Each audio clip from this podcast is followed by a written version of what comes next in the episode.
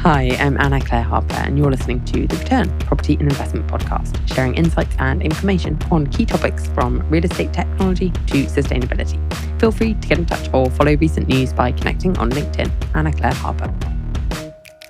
Hi, and welcome to The Return Property and Investment Podcast. I'm Anna, and I'm delighted to be joined by Samantha Kempe, who is the co founder and chief investment officer of Immo Capital, which is a groundbreaking investment manager using artificial intelligence to scale portfolios of single family residential property into institutional rental portfolios.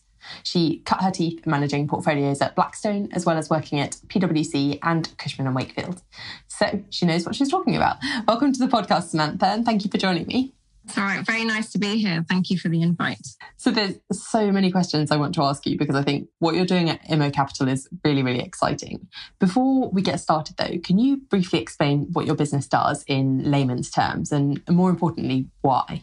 Yeah, sure. So I mean, I think you mentioned a little bit of it in the intro, but Immo Capitals really is a data driven investment manager that uses technology across the entire value chain to aggregate single family residential into rental portfolios on behalf of institutional investors. The reason we do this is because the residential market is the largest asset class in the world, but only around 2% is currently accessible to institutions via built to rent or multifamily blocks. And the remaining 98% has been out of the reach of institutions because using traditional manual processes, it's just way too inefficient to source, underwrite, lease up, and, and manage these types of highly granular portfolios of scale.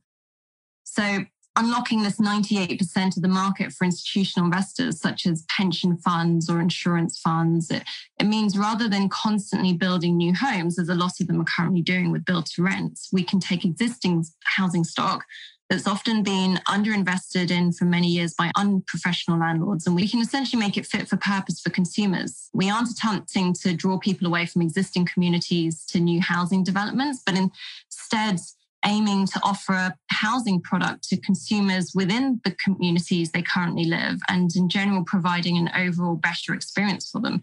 And I think one of the big things that I always come back to is that one of the things really we believe at Immo is it's madness that for a consumer, you pay only like four euros, for example, for a cup of coffee at Starbucks, but for that four euros, you get a very consistent, decent cup of coffee, friendly customer service.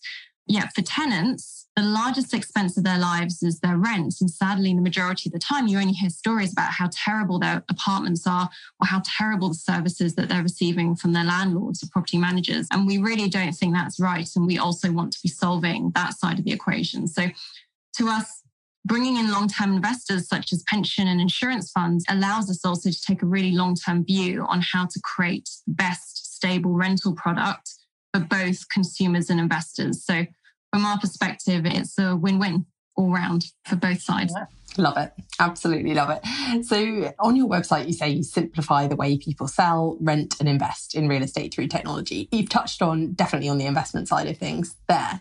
Can you just walk me through how you actually simplify things from an investment perspective at each stage of the way? So, whether that's lead generation right through to completion and then management.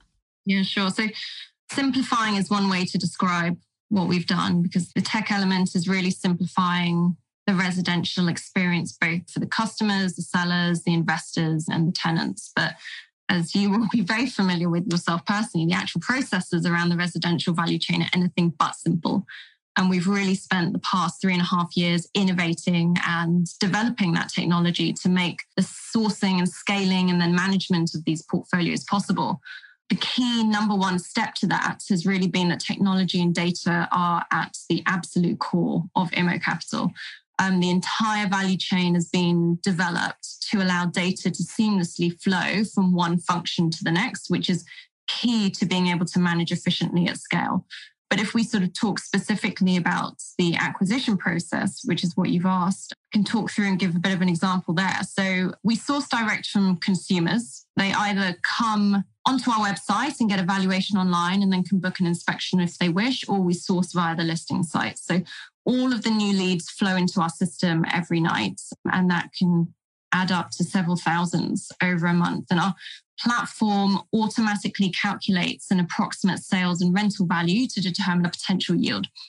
If one of the asset meets one of our investors' target investment criteria, it automatically flows into a shortlist and then we can book an inspection with the seller. To do this manually at these types of volumes is completely impossible. And believe me, we tried at the beginning. It can't be done. So when we go to do an inspection, we then capture about over 300 data points for every asset. And the combination of all these data points allows us to make a variety of automated calculations. For example, with the square meterage area, the number of rooms, and the ceiling height, we can calculate the surface area of the walls and therefore what it would cost to repaint the property. By identifying the age of the fuse box, again, the size and the number of rooms, we can estimate the cost of rewiring the property. We also capture data points like the lumens and decibel levels within the property so that we can create an objective assessment around the rentability or the rental liquidity of the property. So it's really about taking what are typically quite subjective elements and breaking them down into really small bite sized data points that can be captured objectively and then used um, to automate calculations. So after the inspection's completed, all of these data points are automatically flowing into our underwrite models, which is where a lot of these um, calculations are happening. And just when we first started out back in the day, just with Excel, it took us about six to seven hours to do a full underwrite to institutional quality standards. We've since developed our own online underwriting tool, which allows us to do a full underwrite within about 45 minutes about 90% of that underwrite is automated, and the final 10% is done, though, by the acquisition manager who, for example, checks that our machine learning tool has correctly selected the right sales and rental comps. The acquisition manager is making sure to get sign off from the various refurbishment and letting teams, the renovation costs and rental pricing is correct. So, our final acquisitions, it's very much informed, made smarter, and more efficient by the technology, but the acquisition decision is still very much human led, which means naturally that we can get through a much higher volume of underwrites than sort of a typical manual process would allow.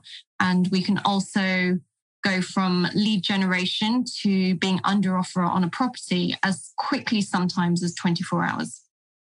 That's really amazing. Very impressive. Okay, so that sparks lots of other questions. I will start with one of the things you mentioned was returns.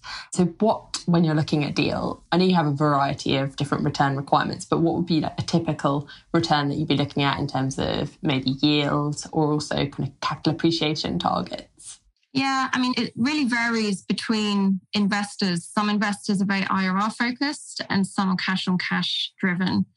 And naturally, this really depends on the locations as well. So, for example, a very conservative investor might be much more focused on extremely low risk city centre property within a top tier city and is therefore happy to take a cash on cash return of like three, three and a half percent. You'll then have other investors who potentially want more capital growth and are happy to in higher yields and are therefore happy to look more towards the commuter areas of a city, which are also incredibly resilient, but just able to offer slightly higher returns. And there they might be more IRR focused and looking at a sort of 8, 10, 12% IRR dependent upon location. So I think the beauty of SFR is that apartments and houses are everywhere across the world. The returns that this asset class can offer are hugely varied. Awesome. Okay, that's very helpful. And I suppose just going back to the valuation point and using all those data points when you go to book an inspection. So you valued over 3,000 properties using your technology and automated valuation model. No doubt the marginal cost of each valuation is much quicker and cheaper, but what's the actual difference between that and let's say 3,000 RICS valuations in terms of, I guess, the process, which you've touched on already, but also the results? Yeah, sure. I think we've actually valued closer to 30,000 properties. Have you? Did I get that wrong? Pretty sure I found it on the internet somewhere. Maybe that was an old number, but uh, yeah, I think we're now up to about 30,000 properties. And oh, even more impressive. yeah, we actually work very closely with RICS valuers. For example, we work with CBRE on our German portfolios. And together with their input, we've developed a machine learning comps based valuation tool. We still get CBRE to value all of our acquisitions because that's often required from an institutional or regulatory perspective, but it's very much the final step of the process before we you know, sign at the notary and commit the investor to buying the asset. But we're really pleased to say that the AVM algorithms that we had developed are now within about 7% of CBRE's valuations that they're doing. So we've also developed a very rapid independent valuation process with CBRE, which is what I was mentioning that happens at the very end of our acquisition process that allows them to be a lot faster with how they typically do valuations. It's a lot more cost efficient than typical commercial valuations, but it still adheres to Red Book standards. So we've worked really hard with them to make sure it's a really smooth sailing process there the AVM that we have developed, the one I was referencing, is within 7% of CBRE's valuations. We use that at much earlier stages of our funnel so that we can more accurately price the thousands of leads that are coming in and also the offer prices that we are making on these properties. Using the AVM at these stages obviously allows us to move a lot more nimbly and it allows us to provide a much fast, faster turnaround on offers for the sellers and ensures that as much as possible, we're trying to forecast what CBRE would potentially be valuing a little bit further down the value chain so that we're not having situations where CBRE potentially value our properties below what we've offered to the seller because we always make sure that we never pay above market for the investors. We're not, even if in theory, the return, target return for that property allows us to potentially pay more money we wouldn't be doing that. We cap out our prices at market always. At that CBRE valuation? Yes. Uh, no, sorry, at yeah, at the CBRE valuation. I think it's really interesting because at the moment, and certainly, I mean, the UK market and the German market are very different, but certainly in the UK market at the moment, a lot of people are talking about, you know, they're getting, they've agreed a price with the seller and then they're getting to their bank valuation and getting down valued often by way more than 7%. And that's happening quite a lot in the market at the moment because people are feeling so cautious. So it's kind of amazing that you're managing to get it basically what's, I mean, this is kind of anecdotal evidence, but less of a drop between the RICS valuation and your valuation versus what the market is saying and a RICS valuation. So very interesting. So we talked previously about how an algorithm can kind of support and accelerate real estate investment decisions, but ultimately it's not a market that is liquid or consistent enough to make quality investment decisions purely on the basis of data. And you mentioned earlier the kind of 10% of human input that you're using. So how would you then weigh up, and I sort of think I know the answer from your last one, but how would you weigh up the importance of results from, let's say, your artificial intelligence decision versus humans in a scenario where the two just fundamentally disagreed? Yeah, I think it's a question that often comes up with investors, but it's what we explain is it's not a case of AI versus humans, but more about using each other, each one in the right way so that you're leveraging the strengths of each. And to us, it's crucial that decision making is not solely made by machines and human interventions are there at the right times in the process. So, from our perspective, the technology very much informs the decision, it doesn't make the decision. The decision is always made by the investment professional because ultimately machines can't be held accountable, but humans. Yeah. And like I said before, the AI and technology removes about 90% of the manual underwriting process, which is what a typical analyst would be doing. It's around building the models, it's about sourcing assumptions, it's about assembling information from different sources, it's cross checking information, it's sourcing the best comparables. And these are often incredibly repetitive and mindless tasks. And those sorts of things can be automated and have machine learning introduced to actually improve them. So it enables the investment professional to make a relatively quick go or no go decision by having all the information presented to them. So we're definitely not relying solely on AI or technology from that perspective. Yeah. That's very interesting. So, and just in terms of geographical focus, um, really interested in the reasons behind. So, you initially invested in the UK and then have shifted your focus to Germany. Where you're investing now, and what's been the journey to this, and why? Yeah, sure. So both markets, I think, hold huge opportunities for Immo Capital. It's not necessarily a case of favouring one over the other, but when we first launched a few years ago, if I'm honest, it was difficult to launch in the UK because there were a lot of negative sentiments around Brexit at the time and you know the financing conditions back then just weren't making the returns stack up for investors from a risk perspective. So that's why we initially sort of refocused on Germany and the resi market is a lot more established there and um, we were successful in raising capital from investors over there. So but having said that we're now sourcing again in the uk so we're, we're covering both the uk and germany. One of the big step ups for us as a business over the past year is that we're now partnered with a number of major global institutional investors. So although we're still focused today on UK and Germany, we're very much planning to be expanding into other countries towards the end of this year or beginning of next year, given how applicable this model is to pretty much any location that's got a liquid rental market. That is really exciting. Well, good for you. And I guess I want to turn back again to you started talking about the refurbishment process earlier, and I thought that was really, really interesting. So, when your investors acquire assets, you refurbish them. How have you systemized this process to ensure that there's speed as well as cost effectiveness over the property's life when there's so many different types of property? And how long does it take, and what's the average cost of a refurb? Yeah, as you sort of rightly pointed out, standardizing that refurbishment process is a really key value driver. It means that the cost can be kept really lean and the assets can also be rapidly turned around for rental.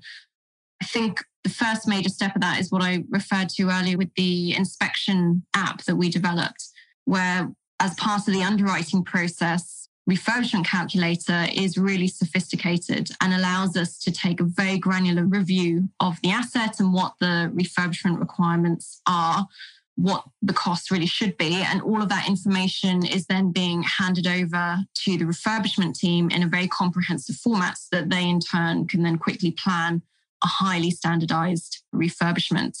And our average property, I think, can be renovated and ready for rental within about four to six weeks of receiving keys. We're not doing massive structural works to any of the properties, but we're replacing bathrooms, kitchens sometimes, doing some electrics, new floors, basically giving it, you know, refreshing the property and making it fit for purpose and really what consumers want from their home.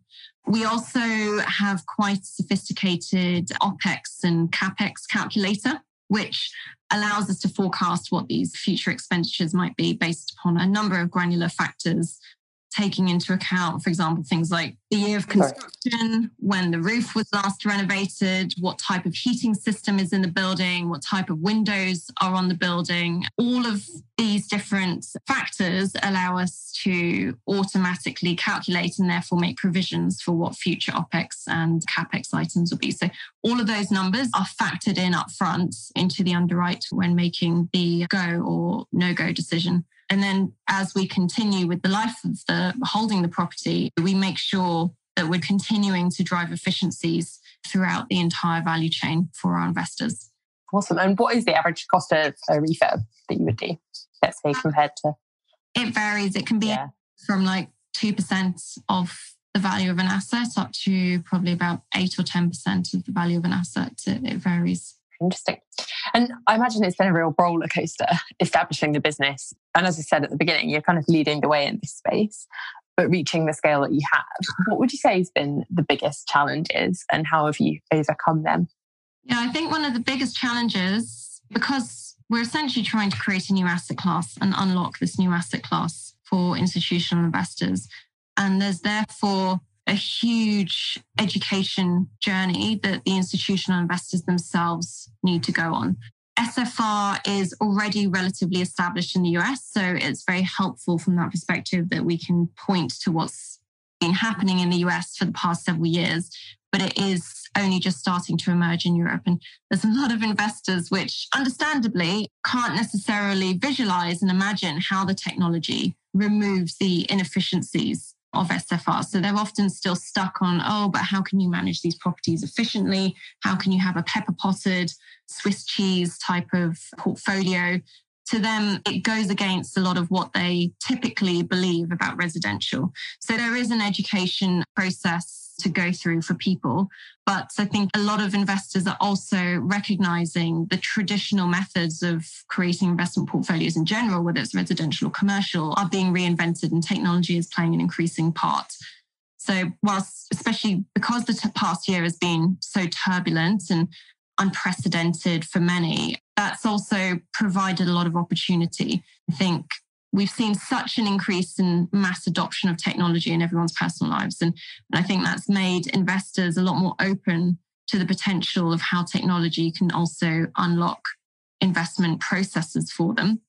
I think another silver lining has been that the uncertainty has led to significantly increased allocations to the residential sector as people look for secure long term income. And residential is typically seen as providing that safe haven for investors we saw at the beginning of this year, one of the big moves was Goldman Sachs buying the first single family housing portfolio that was brought to market in Europe. And that was sold to them for about 150 million in the northwest of England. So it's a really interesting case study, that one. yeah, it is actually. It's really a sign of, you know, Goldman's are often seen as one of the first movers in sort of many different areas. So their signaling to the markets and their increased allocations to residential has also meant that in the past six months, we've seen huge number of institutions coming to us actually asking us to help them deploy into the SFR market.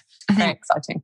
Yeah, no, it is. It's great. And I think residential is definitely, as an asset class, it's here to stay and it's only going to grow. It's the most resilient asset class out there and it's only going to continue to attract more inbound investment. You know, we can see how the US is doing. The US already has REITs completely dedicated and focused on trading purely SFR. So we expect that to eventually come to Europe as well. So we're super excited to be leading the charge on this in Europe and helping unlock this asset class. Yeah. Oh, brilliant. So I have one final question. Is there anything that you wish you'd known earlier, whether about the technology or the real estate market or just business in general, that other people could learn from? I think we've seen how key it is to have technology and data front of mind the whole time.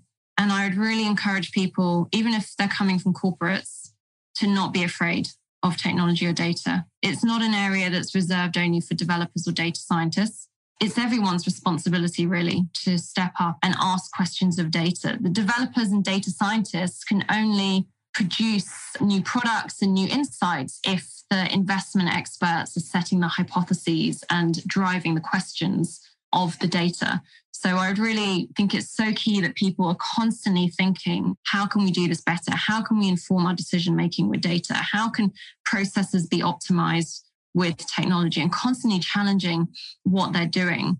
And I recognize it's not easy. It's not easy to pick apart the um, traditional world of real estate. It's one of the most backward industries in the world. So picking it apart and then putting it back together in a more efficient tech driven way is really challenging. It's definitely not easy. And I'm really proud of everything that we've managed to achieve at Immo Capital on that front.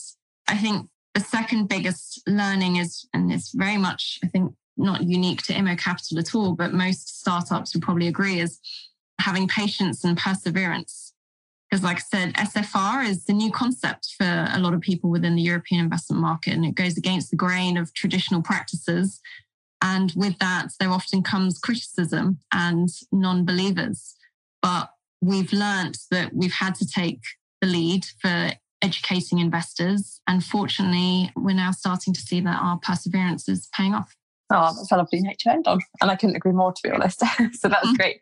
And just finally, if listeners want to find out more about you or your business or anything about what you do, or just get in touch, what is the best way for them to do that? Yeah, well, first of all, they can check out our website, which is immo.capital, or feel free to either drop me a note on LinkedIn or email me at samantha.kempe at immo.capital. Amazing. Well, thank you so much for joining me and thank you for listening. No, thank Bye. you for having me. Thanks for listening to The Return. If you enjoyed this episode, please leave a review as this really helps other people to find the podcast.